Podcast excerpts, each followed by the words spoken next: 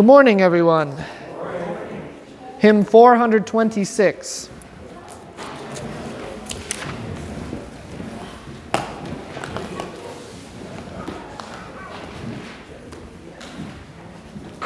Four hundred twenty-six stanzas one through three.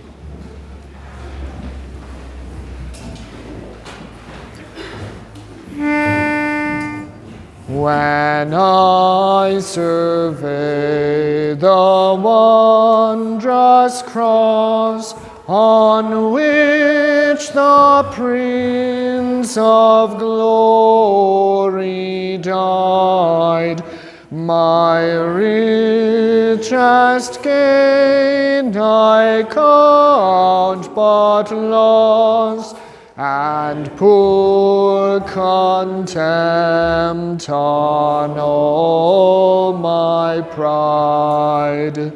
Forbid it, Lord, that I should boast, save in the death of Christ my God. All the things that charm me most, I sacrifice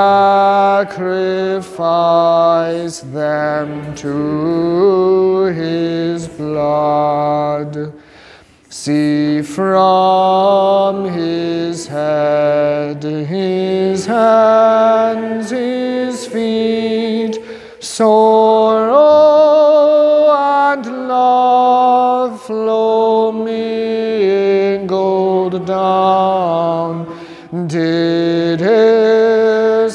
such love and sorrow meet, or thorns compose so rich a crown? Let us pray. Lord Jesus Christ, Son of the living God, have mercy upon us sinners. Amen. Again we pray. O God, you see that of ourselves we have no strength. By your mighty power, defend us from all adversities that may happen to the body and from all evil thoughts that may assault and hurt the soul. Through Jesus Christ, your Son, our Lord, who lives and reigns with you and the Holy Spirit, one God, now and forever. Amen. Okay. The congregation at prayer won second prize in the beauty contest because she got a facelift. That's just a joke. She, I, it looks different. So you'll notice that it looks slightly different. The biggest change is back in the prayers. So instead of just having names, now you have um, a little more information so you know who you're praying for. Could someone turn the lights, these outside lights on? The half of the room is in darkness. Yeah, well, doesn't have to be. Thank you. Okay, the verse of the week is from Matthew chapter 5, verse 37. Thanks. you just can't please all the people, can you? Um, let's speak this together. Matthew 5, 37. But let your yes be yes and your no, no. For whatever is more than these is from the evil one. Uh, okay. Do you know what the immediate context of these words is? Do you remember what's happening at this point in Matthew chapter 5? It's after the Beatitudes. And then there is the uh, condemnation from Jesus. He speaks to the Pharisees and he says things like this uh, You have heard it said, You shall not murder. But I tell you that anyone who thinks ill of his brother in his heart has murdered his brother. You have heard it said, Do not uh, divorce. But I tell you uh, this. You have heard it said. And then this is in there. You have said, or you have heard it said, make sure that you're, you hold fast to the oath that you swear in the name of the Lord. Okay? So that's the immediate context of this. But let your yes be yes and your no, no. You're, you're not supposed to be taking out oaths in the name of the Lord. And also, you really don't need to be taking out oaths to your brother in your own name either. In fact, uh, St. John Chrysostom says taking out oaths in your own name is itself an act of idolatry because you have raised yourself up to some position where somehow you have enough authority to be able to, be able to swear by your own name. Um, does this mean that if you go to court and somehow you're called as a witness and they say, do you swear to tell the truth, the whole truth, and nothing but the truth? That you get to say, Well, I'm not allowed to make an oath, so I claim religious exemption from this oath. You can try it. You can try it. I, you probably wouldn't make it past the, the beginning stages there. Sort of like how the pastor can get out of jury duty because he says, Well, I can't really be impartial because I'm in the job of forgiving people, so I don't know that I'm going to be good for you. right? Uh, no, you, you can still swear. You give your word to tell the truth because it is asked of you in that setting. Even Jesus was under oath, if you recall, during his trial before Pilate. He was under oath and he gave testimony under oath. Um, this is really not referring to that so much as it is referring to like your general use. So, like saying, Well, doggone it, I swear by the grave of my mother. Like, well, that sort of defiles the name and the memory of your mother.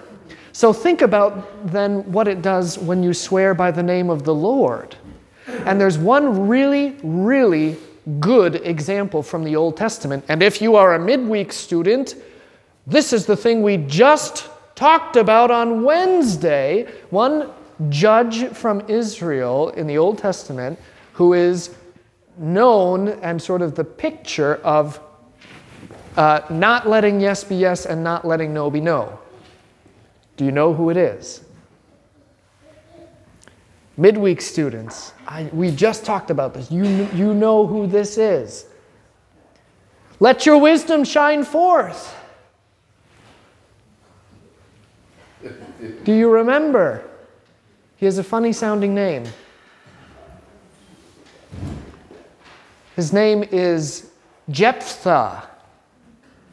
Did you learn about Jephthah in Sunday school? Do you remember that? Jephthah is the man who was kicked out of Israel by his brothers and by the elders because he was only their half brother. his father had relations with a harlot, and Jephthah was the offspring. So they kicked him out, and he became a pirate. And then uh, Israel was having trouble with their neighbors, the Ammonites, so they called Jephthah back to lead their army. And the Lord said, Hey, don't worry, I'll take care of you. And he said, Hmm, okay, but if you give me victory, I will sacrifice to you the first thing that walks out of my house when I come home victorious. And what is the first thing that walks out of his house? Pardon me? Well, close. It's his daughter, his only daughter. Okay? He didn't need to make that oath. The Lord had already told him he was going to be victorious. It's a bad oath, but it's also bad because he misuses the name of the Lord. Because his yes is not yes and his no is not no. He swears an oath by the name of the Lord, which is not what the name of the Lord is given to you uh, for. That's not the purpose of the name. Whatever is more than these, whatever is more than just saying yes, yes, no, no, which is to say, swearing by, swearing on my mother's grave, or uh, swearing by the name of the Lord in particular, really, is swearing by the name of the Lord. It's of the devil. Why is it of the, oh, of the evil one, excuse me. Which, just as an aside, the evil one, ponerion, um, that's actually the word in the Lord's Prayer. So the Lord's Prayer doesn't say deliver us from evil, it says deliver us from the evil one which is a sort of a fine distinction because evil comes from the evil one, but it's kind of just interesting. So, who, uh, why is this from the evil one? And think about what I said about swearing by your own name. What's bad about swearing by your own name, according to John Chrysostom? It is idolatry, because you puff yourself up when you do it vanity, pride, and idolatry. So, swearing falsely by the name of the Lord really is the same thing. It's of the evil one, because it is puffing yourself up to a position of being, you know, asserting that you have authority and power over the name, but also. Uh, it says that you are the one who determines how the name is used, which you aren't. You're given a privilege in having the name and being able to use it, but there are ways that the name is to be used and ways they aren't, that it is not to be used. Okay? Let's speak this again. Let your yes be yes and your no, no. For whatever is more than these is from the evil one. Good. Uh, what is the second commandment? You shall not use the name of the Lord your God. What does this mean? We should fear and love God so that we do not curse, swear, use satanic arts, lie, or deceive by his name, but call upon it in every trouble, pray, praise, and give thanks. Yes, you shall not misuse the name of the Lord your God, which is essentially this hey, let your yes be yes and your no be no. My name's given to you, and that's a great privilege to you, but it's, this is how it's given to you and why it's given to you. Um, don't use it apart from that. You know, like Uncle Ben said, with great power comes great responsibility. That's a Spider Man reference. Uh, we should fear and love God so that we do not curse, which is using the name of the Lord or calling upon God to invoke harm upon another person, to curse somebody. Um, and, and curses are real, so like, you know, voodoo and all of that stuff. Um, some of that really does actually work. There's, uh, it is kind of something, you know, you don't have to walk around being afraid of it in your day to day life, but there is more that goes on beyond your understanding or beyond the realm of human perception than you would realize. Um, so curses do take place, but specifically in this sense, you're not to curse. At, you're not to curse at all. Never call down a curse upon somebody, but most especially not to curse by the name of the Lord. By the name of the Lord I smite thee. Don't call upon God to inflict harm upon somebody else. That is a misuse of the name. You're not to swear. That's this. By the name of the Lord. You're not to use satanic arts by the name of the Lord. I've told you about this before. The best example of this is from some of the old medieval grimoires and spell books. You want to make a woman fall in love with you, you find a toad at midnight on the first night of the month, and then you, uh, you cut it up and bury it and let it ferment. And then at the full moon, you come and you dig it back up and you bless it with holy water and then draw a mark and then uh, say this incantation and the demon comes up and then you say, Demon, I bind you in the name of the Father, Son, and Holy Spirit. Now do what I say and make that woman fall in love with me. Uh, that's, that's real. A, these spells that say, well, call upon the demon, but then make sure that you tell it that you're, you've got the name of Jesus because then, it'll, then, then you have power over it and it'll listen to you and it'll do what you say. No, you're not supposed to use the, the, the name of the Lord for satanic arts. And you're not to lie or to deceive by the name of the Lord. Um, but instead, as always, there's, the, there's the, what you are not to do and what you are to do. What, how is the name of the Lord to be used? Well, it is to be used primarily for you to call upon God. If you have His name, you have His ear. Okay? So you call upon His name in how many troubles? Every trouble. How often should you call upon Him?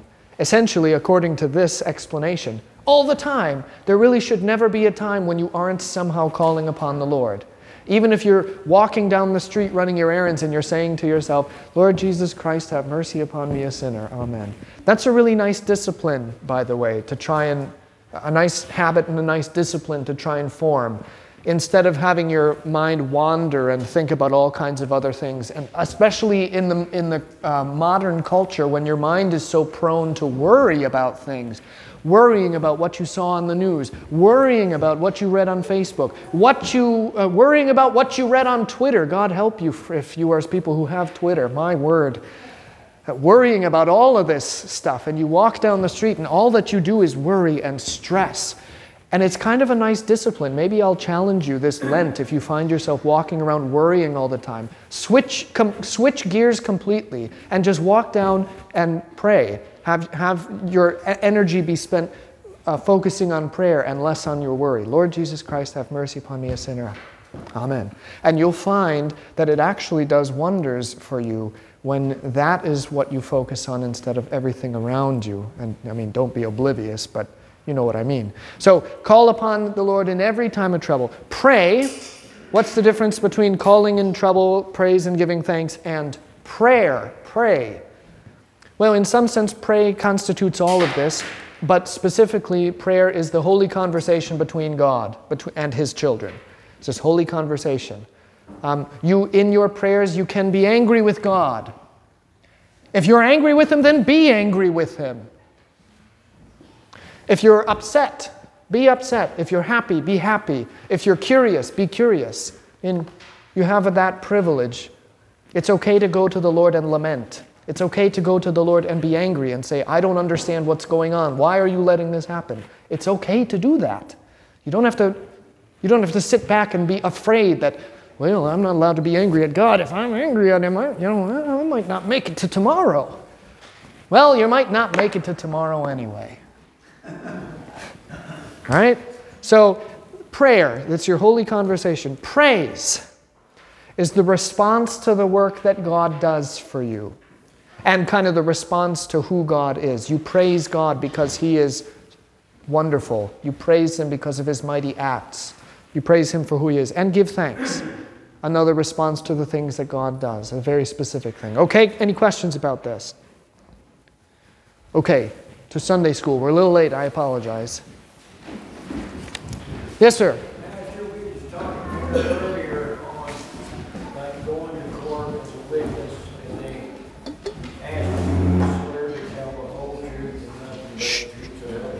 Sure, yes.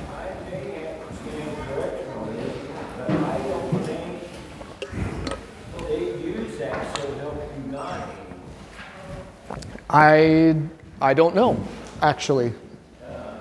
I've not been in the courtroom, which is probably good. And I'm wondering, with this day and age, where you've got to be so careful what you say. If you say, like, agree to that, like, so help you God, Mm-hmm. maybe that person doesn't believe in God.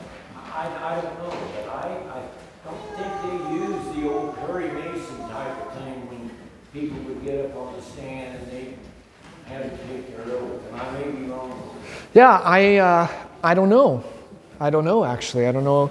If they still use it, I'm sure that there's a push not to. And maybe somebody knows better than I do. I'm, I'm sure someone knows better than I do on that. But um, it, it seems like everywhere nowadays there's a push to get God out of wherever it is, wherever He is. So um, I don't know if they do. Then I'm sure there's a push to get it, get rid of it, and if they don't, then it's probably because there was a push to get rid of it. Um, here's the thing: you said something. You said you got to be careful what you say.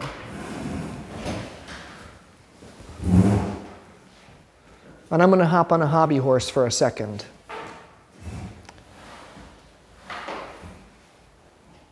You Christians,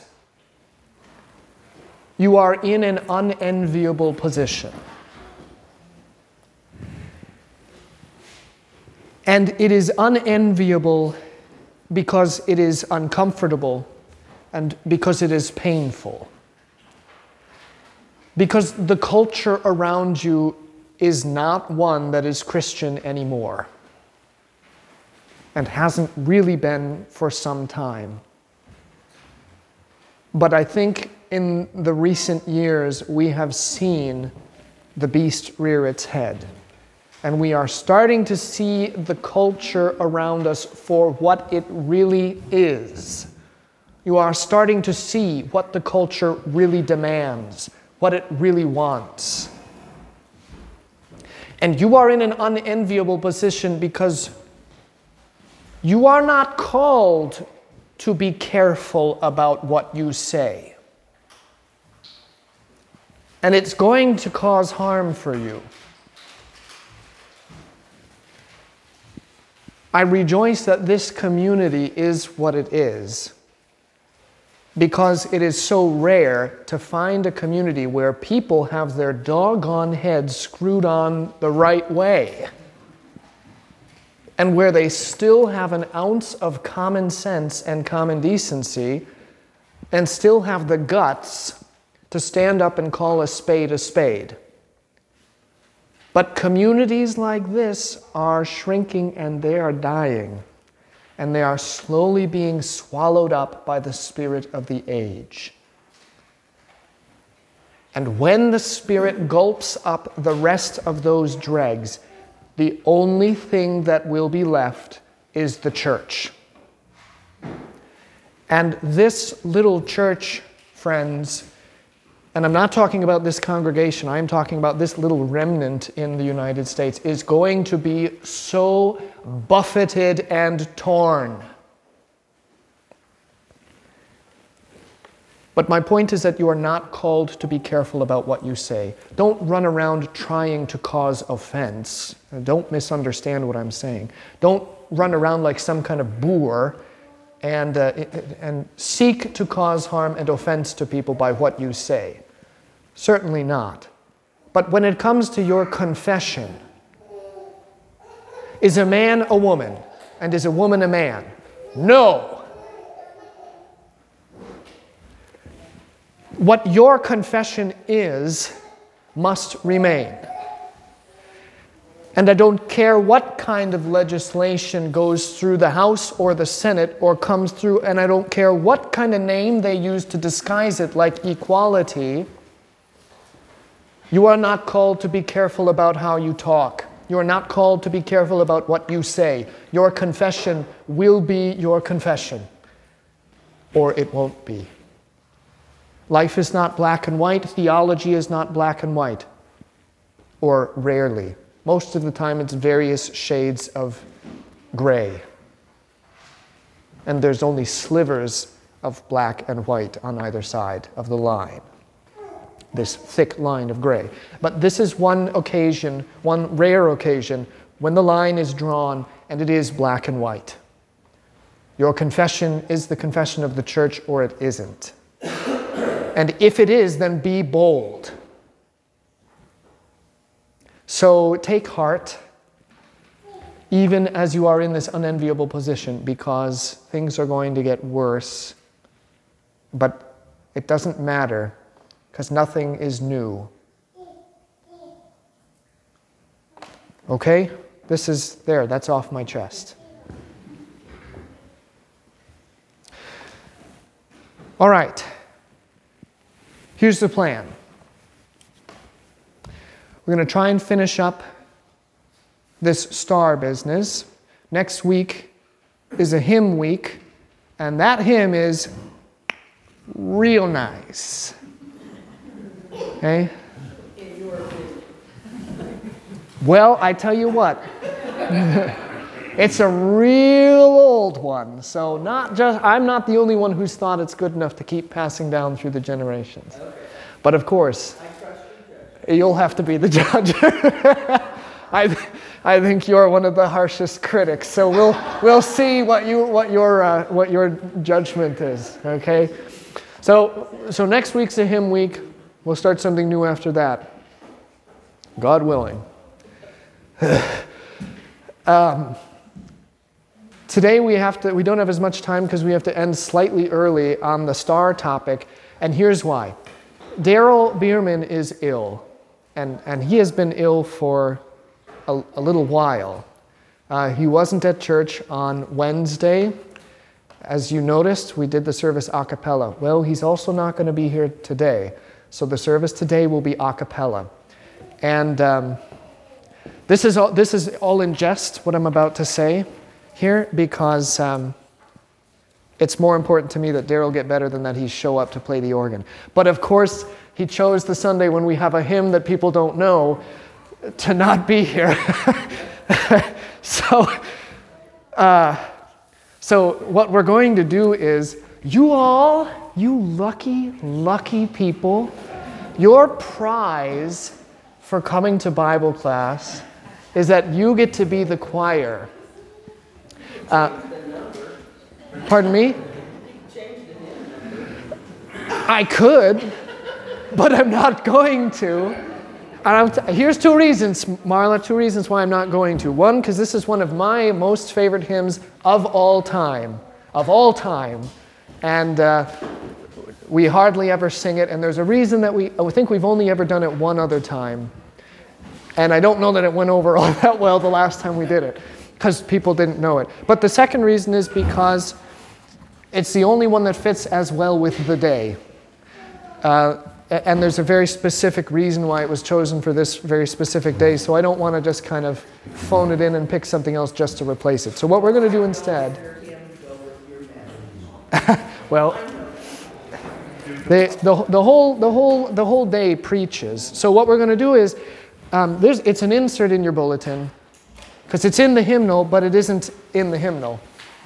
It's only in the organs hymnal, not in the one in the pew.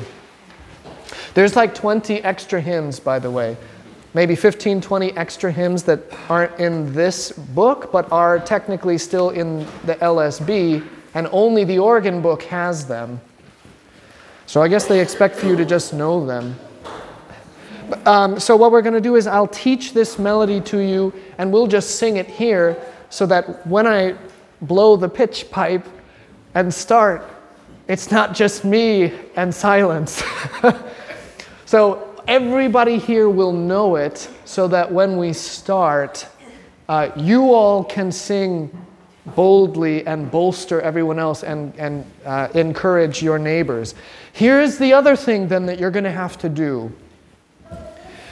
There's no opening hymn, there's no closing hymn because we're in Lent. So this hymn is the office hymn just right after the readings in the creed. So I'll sit down and we'll do that. And I can lead that. But there's three other hymns which are distribution hymns that I cannot lead, and I will give I will play a pitch for those, but I need you to sing those. And listen, I don't care if you're walking up to the altar. Bring your hymnal. Bring your hymnal and sing right there at the rail. I mean, you're allowed to do that anyway, by the way. If you, if you ever are, if you're singing a hymn and you want to keep singing it, Come up, just bring your book. Come up. There's no rule that says that when it's time for communion, you have to go, oh. Okay? You can keep it, you can keep singing it, but uh, I need help. This is my plea to you uh, to bol- help bolster the hymns. Okay? They're all, all of those hymns are hymns that you know, so those aren't bad. But with the last few minutes of this class, I'll teach you, I'll teach you that other one so that you can sing it. It's not hard, I promise you, it's not hard. Pastor, I think it would be helpful when we're doing one of these that we don't know. Yep. For you to leave your mic on. I'm going to today. Idea. Yeah, thank you, Marla. I read your mind. Now, I really, I was planning it this morning and I thought, I know what Marla's going to say. um, the devil's advocate in my head now speaks with your voice. I've tried and I can't get it to stop. Uh, yeah. Anyway, so yeah, I'm gonna. I'll keep my mic on f- for that just to help. I did that on Wednesday too for like the Magnificat, which is a little harder to sing. So, and you know, for as long as Daryl's out, then we just keep doing it a cappella. I thought it was kind of nice, honestly. I thought it was kind of nice just hearing people sing. So. I like it. Maybe other people don't.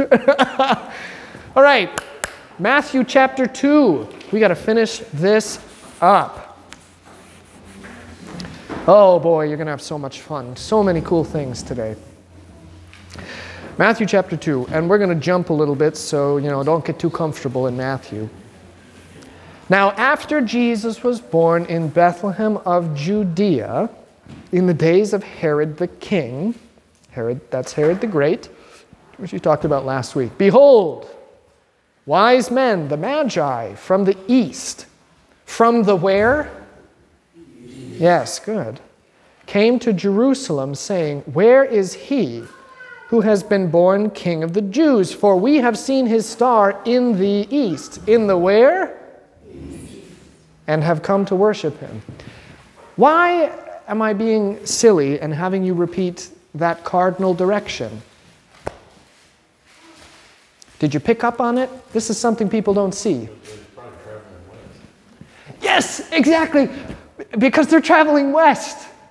To get to Jerusalem from the east means that you have to travel west. So, why are they traveling west if they see the star in the east? Did you ever think about that?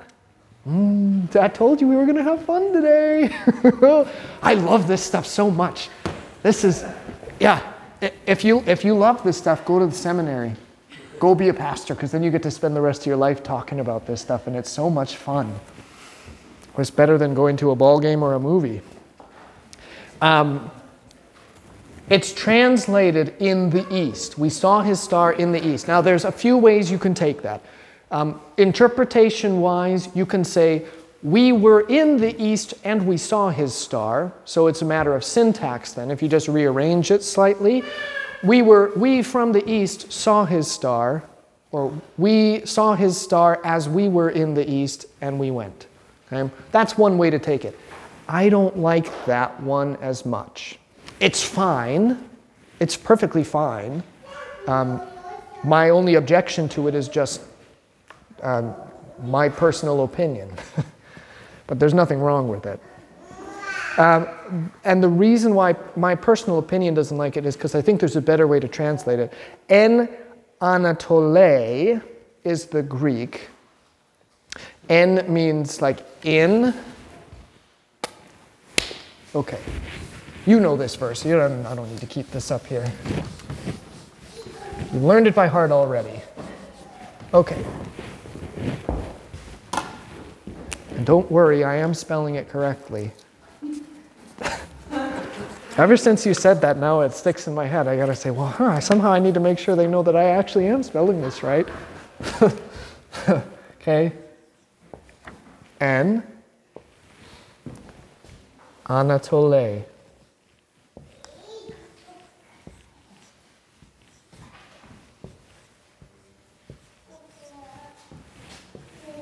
I think that this is where that goes. The accents were never my strong suit.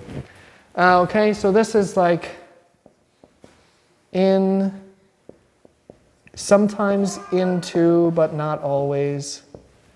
Um, with, sometimes, at, sometimes. Okay, so it's just one of those prepositions, and contextually it can mean some different things. Anatole, this is often translated east. But that's not the only way that it can be translated. And the reason why is because Anatole doesn't really mean in the east, it really means something like where the sun rises. Now, we translate it as east because where does the sun rise? in the east. You say, well, that's where the sun rises, so we'll just shorten it up and mean east. But really, in this context, we saw his star en Anatole. I think, this is personal opinion, trans, if you're translating, everybody always has their own opinion. That's why the joke is always that what's the only translation of the Bible you can really trust? Your own. I told it was a joke. No, you were the only one that laughed. It was, hey, it's a joke. He's a fan. He's a funny guy. Don't worry, I'll be here all week. Okay? So uh, the way that I would uh, translate this uh, is I would, oh, whoops, just doing it all wrong. I know, look at that. Uh, that's my one of three for today. all right, here. Uh, can you even, can you see this? Is that too low? Pastor, are you pronouncing the what I would call a V as an N? Are you saying Anna the way? Yeah, yeah, it's a, uh, it's a nu. Nu is the name of the letter, so it looks like a V, but it's a Greek N. Okay. Yeah. Um, yeah, gotta erase this. My lines are. Do they make whiteboards that have like penmanship lines on them? You know, like the old days when you with the little dotted lines? That'd be nice. At its, okay. This is how I would translate it. Uh, we saw his star at its rising, which is kind of a, a neat little way to say it uh, because they say, well, we're here, we're looking at the stars, and we see this light. We saw it when it rose, and we followed. And I like also that it's possessive. We have seen his star. Now that's important. That, that's, that really is important that it's a possessive. Because on the one hand, you can say, well, you know, we saw a star in the heavens and we deduced that that star was the sign that this was happening. You could say that. Uh, but they didn't. They said, we saw his star at its rising. And, they, and the his is he who has been born king of the Jews. So they see some kind of miraculous sign in the heavens and they say, oh, this is the star of the one who is going to be born king of the Jews, which of course means what? You know, the one who's born king of the Jews is a reference to whom? Well, yes, it is Jesus, but think of a title for Jesus.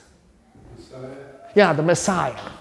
Like, Jesus is right, you're right, uh, but they don't know his name is Jesus. That's the, I'm just, I'm being nitpicky. Um, and the reason is because they know that there is a coming Messiah and they know that there are signs that are going to point to the Messiah. They don't know where the Messiah is going to be. Um, some have argued that these people from the east, you know, they have, they have at least the Torah uh, because of Daniel, uh, because of Daniel and, and his, the other faithful Jews that were there. Uh, so that there is still kind of a remnant, even long after, of these faithful people who believe in the Torah out in the East. Which is an interesting thing in and of itself, right? Because are they of the children of Israel? Are they, are they Israelites? No, they're not. But this is why John the Baptizer says, well, the Lord could raise up children of Israel from these stones. It's not your bloodline that matters. The Christ came from the lineage of Rahab the harlot. That should tell you a little something, okay? Um, so, yeah, they come from the east. They, but there's this argument that says eh, they probably didn't know the, that other prophecy from Malachi that said that he would be born in Bethlehem. Um, and so they, you know, from that distance, if they didn't know it was Bethlehem, from that distance, the Bethlehem and Jerusalem are very close. In fact, nowadays, Bethlehem is basically just a suburb of Jerusalem. Um, so you wouldn't really be able to tell from far away because they're so close. So they go to Jerusalem. Why? That's where the king is. Yeah, that's where the king is. If there's going to be a king, that king's going to be in Jerusalem. You can't tell that it's Bethlehem from that far away, so it leads them and they go to Jerusalem because that's their, well, that has to be. That's where a king would be, right? Jerusalem. And then they find out, no, actually it's Bethlehem. Well, it's so close. You can walk there in a day, less than a day, so close. Okay, so those are some just some really neat things. They saw his star at its rising, um, and of course, you know. That's what the ESV says. That's what the ESV says. Hey, cool. That, there's points for the ESV then. Uh, the ESV is a fine translation. Again, it's it's, it's in the top five translations that I would recommend to people. My personal preference is for the New King James. I've found little things that I personally don't like as much in the ESV, but every now and then, see, something like this pops up and you go, yes, good. That's, I think that's a better translation at its rising. I think that's really nice because then it also implies this. One day it was not there, and then one day it was. Uh, we saw it at its rising, like a flare. I mean, that's kind of cool to think about. Oh, let's look at. Oh, look at that! Oh, hey, the king's born. Right? So let's, we're going to jump over to Exodus here now. Exodus chapter 13. That's the end of Exodus 13. Oh, so they're departing from Egypt. Uh, da, da, da, very end here. So they took their journey from Succoth and camped in Etham at the edge of the wilderness. Uh, that was verse 20, the, the very end of Exodus chapter 13. So it's they're getting ready to cross the Red Sea. Um, they've left Egypt, they're in between Egypt and the Red Sea, running away from Pharaoh. And the Lord went before them by day in a pillar of cloud to lead the way, and by night in a pillar of fire to give them light, so as to go by day and night. He did not take away the pillar of cloud by day or the pillar of fire by night from before the people. Why does this matter? I mean, with reference to what we're talking about right now.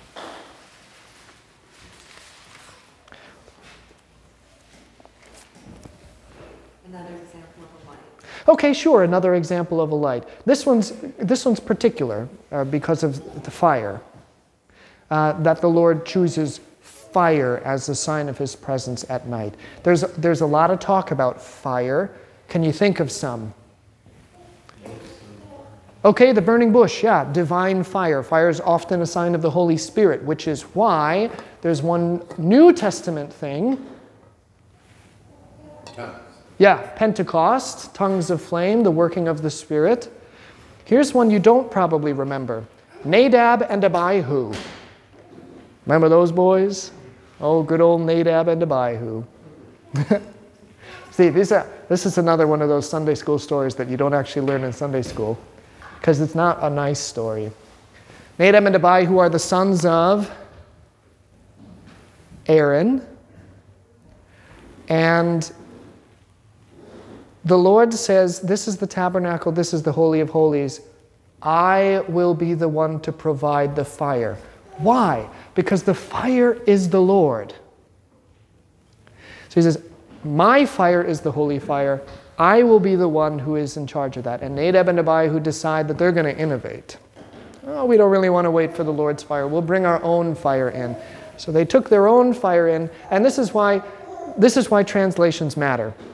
And this is why I like the New King James and the King James. I like the way the, the language works because in those translations, in many translations, the fire is called unlawful. The fire they were not supposed to be. Unlawful. But that's not very exciting. It doesn't sound fun. It's just unlawful. Shouldn't have done that. But the other translation is profane. Profane. And I love that.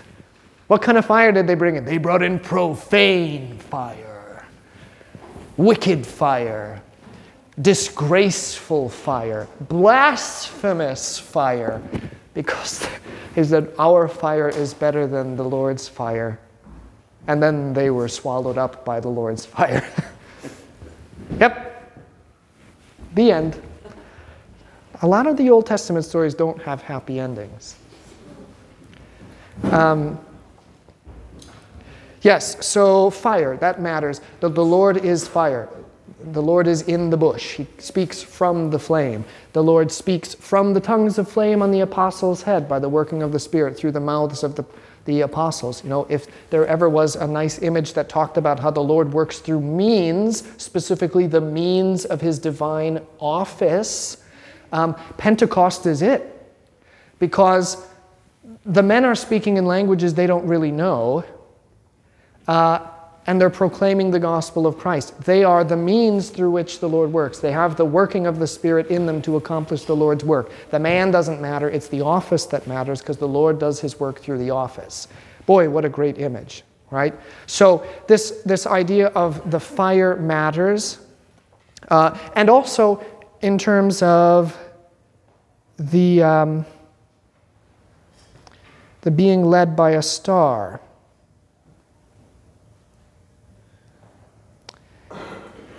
Because it guides them. Okay? Uh, verse 9 of Matthew chapter 2 When they heard the king, that is Herod, when he, he sets up his scheme. Behold, uh, and they departed, and behold, the star which they had seen in the east at its rising went before them till it came and stood over where the young child was. See, now this alone should be something that indicates it isn't just any kind of astrological event. Again, that the whole Bethlehem star phenomenon that happened a while ago, that's great. If you've got a telescope and if you love planets and astrological events, fantastic. Look at that stuff because when it happens, uh, when it happens so rarely, I mean, take it in. You are, you are somebody who gets to enjoy that when many people don't. So enjoy it. But what I would encourage you not to do is to think that that is 100% exactly the thing that happened in the time of Bethlehem. And this passage right here is one of my really big reasons why I don't think that, because it led them. And there you have a parallel with the Israelites being led in the wilderness in Exodus. They're being led out of bondage and they're being led into the promised land. I mean, look at how wonderful the parallel is, too, because now you have these Gentiles from the east, and they are Gentiles even if they believe the Torah. They come from the east, they are following this flaming light that appeared that nobody else saw. Because he talked to the king, or they talked to the king, and the king said, Star, star, what star? I didn't hear about any star. And he calls his wise men, and they go, oh, I, don't know, I, don't know, I don't know what star. They say, Well, what does the prophet say? Well, the prophet says that the Messiah will be born in Bethlehem, so if you guys see a star, maybe that's where it is. Okay? But nobody sees the star except these magi. At least it doesn't record that anybody else saw it. And it leads them. So you have Gentiles from the east that are being led by his star to the Messiah. And the Messiah has come as the greater Moses, the greater Joshua, to lead his people away from bondage and into the promised land. And he does it in his flesh and blood. They're being led away, away from sin and death and this bondage to it, to that house in Bethlehem where they see this child in the flesh. I mean, that's an exodus right there. And, and, and then it makes you think of the transfiguration too, because Moses and Elijah talk with Jesus about what? As Luke is the one that records this, what they're actually talking about. His exodus his exodus.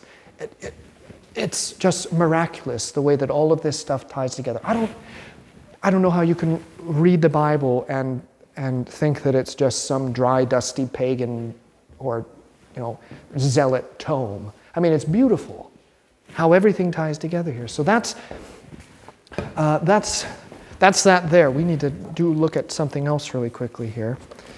In the book of Numbers, Numbers chapter 24. 24. Numbers chapter 24. We'll look at verse 17 here.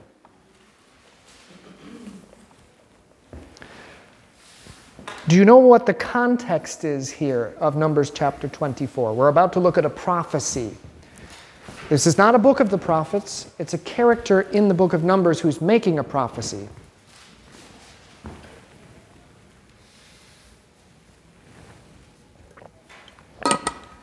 This guy is really only well known because of something that happened to him. He is a mercenary prophet that Balak, the king of the Midianites, or Moabites, hired to go put a curse on the Israelites. And uh, the Lord told this prophet, hey, you better not go do that. And he said, okay, I won't. And then he went to do it. And uh, the Lord appeared before him. And his donkey talked to him. Balaam, his donkey talked to him. His donkey stopped because there was nowhere for it to go because it was a narrow passage. And the angel of the Lord, which is Christ, by the way, anytime it's the angel of the Lord, that's Christ. the glory of the Lord, Jesus Christ himself stood there blocking the way, and Balaam didn't see it, only the donkey did, and the donkey would not go. And uh, so he got off his donkey and started beating his donkey, and his donkey just started talking. The Lord opened up the donkey's mouth. And, Hey, why are you beating me? When have I ever not served you well? And the best part of that whole thing is that he talks back to the donkey like, Oh, yeah, you know, this happens all the time. Why are you beating me? Well, because you've been a bad donkey, but I didn't do anything. Well, and they just have this conversation as if, well, you know, that, that old donkey always running her mouth. Yeah, so that's really great. Um, and the Lord does not permit him to curse the Israelites, obviously, because he made a promise to Israel. Uh, but instead, he uses this mercenary prophet to bless Israel, and in the process of blessing Israel, uh, he gives prophecies of the Messiah who is to come. And this is definitely something that those Eastern Magi would have known. Here it is I see him, the Messiah, but not now. I behold him, but not near. A star shall come out of Jacob, a scepter shall rise out of Israel and batter the brow of Moab and destroy all the sons of tumult. Excuse me. so a scepter, that just means the you know, if a scepter comes, then who comes with the scepter? Yeah, the king. Who, so it's not just, you know, it's not just the instrument, it's who the one who holds the instrument as well. But the star is a person. This is what's so cool. The star is a person. I see him, but not now. I behold him, but not near. A star. And maybe your Bible has that capitalized. Mine does, and I think it should be. A star shall come out of Jacob, a scepter shall rise out of Israel. This idea of light and the Lord using light and leading by light and Jesus Christ being light, the light of the world, that darkness cannot overcome or that, dar- that is not comprehended by the darkness. The darkness has no ability to stand in the path of this light. Hey, oh boy, it's just great. Right? And then finally, let's look at Revelation, everybody's favorite book. Revelation chapter 22. It's the very last chapter. Revelation 22, verse 16. I, Jesus, have sent my angel to testify to you these things in the churches. I am the root and the offspring of David, the bright and morning star. Christ is himself the bright and morning star. I think that I think you have to understand this star as being something more than some astrological event. It, it has to be a, a divine and miraculous, mysterious event worked by the hand of the Lord as he has done in many in various sundry ways in the past and does again surrounding the birth of Christ. There's, there's too much of this that all ties together and too many theological implications just to let it go and say, well, you know, it was just a planet or some reflecting light. That stuff's cool. But the Lord making a miraculous thing happen is kind of more cool, I think. And it also ties in with the crucifixion because what happens at the crucifixion? Yeah, it gets dark. What are the theological implications of darkness at the crucifixion? You can say, well, uh, there was an eclipse. Well, okay. But then, then you're just being boring. Be fun. Have an adventure with it. What are, the, what are the implications? Oh, well, the Lord is the creator of the world, so he can make an eclipse when he wants to. Well, sure. I'm not saying it wasn't an eclipse, but there's a, there's a deeper meaning here. You look beyond that. What's the theological implication of darkness at the crucifixion? The light of the world went out. Yes! That the light of the world is dead that the light of the world dies and the world is plunged into darkness. I mean, this ties into that thing about creation I was telling you that the, that the sun is not created before all the things that thrive on the sunlight are made. How do they subsist? Because of the light of God. And that light of creation is extinguished. Uh, that's the theological implication that, that the, light, the light is swallowed up and then three days later is barfed back out. I like that language because it's kind of coarse. And I don't want you to think that the story of Jonah is one that was, you know, the, listen, a massive, deep dwelling fish that's big enough to swallow a man doesn't come onto the shore and then spit him out daintily. Okay? It's, he's, he's sick. He vomits this man out, which is kind of like the last little bit of punishment for Jonah. Not only did I have to sit in this whale's stomach, now I was vomited up out of it. But um, Christ is the same way. Death thinks it has a real nice treat when it gets to swallow up Christ, the light of the world. And it doesn't. It actually, Christ makes death very ill. And death doesn't spit him out because he tastes bad. Like, if you watch a lot of nature documentaries, you know, there are those, the monarch butterflies, they taste real bad because of the milkweed that they eat. And you watch the birds. A bird only ever has to eat one monarch butterfly to know never to touch those things again. You know, they're spitting it out. Eh, eh. Never, never again. It's not that. Death doesn't take a bite of Jesus and go, ooh, that was not very nice. I maybe just won't do that again. I'll stick with, with my usual diet. No, it swallows him up whole like that fish swallowing up the prophet. And it makes it sick. And it just barfs Jesus up out of the tomb. It can't hold on to him. It can't hold on to its stomach. In fact, all of Jesus' people that he had swallowed up, that death had swallowed up before, everybody. Christ is just like the last. It's like that. Um, I guess I'm showing you my kind of lowbrow humor here. It's like that Monty Python sketch where the guy eats his he eats his dinner and the waiter comes in, hey, care for an after dinner mint? Oh, no, really, I couldn't. I couldn't. Oh, just one mint. And he eats it and he, you know, blows up. Well, that's, that's kind of like, that's what death does. It. Oh, here's Jesus on the cross. Oh, no, really, I, I'm pretty full. I've got I've swallowed up a lot of people. I really don't have room for that. No, no, no, but this is, this is the light of the world, the Son of God. You know, don't you want that? That's like the cherry on top for you. Well, if you insist. Ah. And then it just can't keep anybody else down. Language is so important. Okay, let's learn a hymn. Isn't this fun? I love this class. This is so much fun.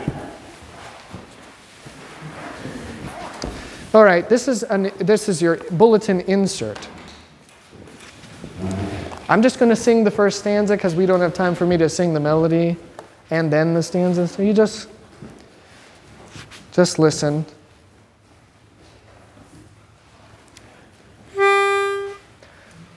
I trust, O Christ, in you alone.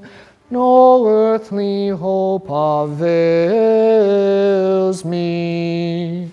You will not see me overthrown when Satan's host assails me. No human strength, no earthly power can see me through the evil hour. For you alone my strength renew. I cry to you. I trust, O Lord, your promise true. Next two stanzas. My sin and guilt are plaguing me. Oh, grant me true contrition, and by your death upon the tree, your pardon and remission before the Father's throne above. Recall your matchless deed of love, that he may lift my dreadful load. O Son of God, I plead the grace your death bestowed. Confirm in us your gospel, Lord, your promise of salvation, and make us long to and follow our vocation to spend our lives in love for you and show your love in all we do. And then at last, when death shall loom, O Savior, come and bear your loved ones safely home. Okay, good, yeah. You are my only hope. yeah, all right. We'll see you at the altar.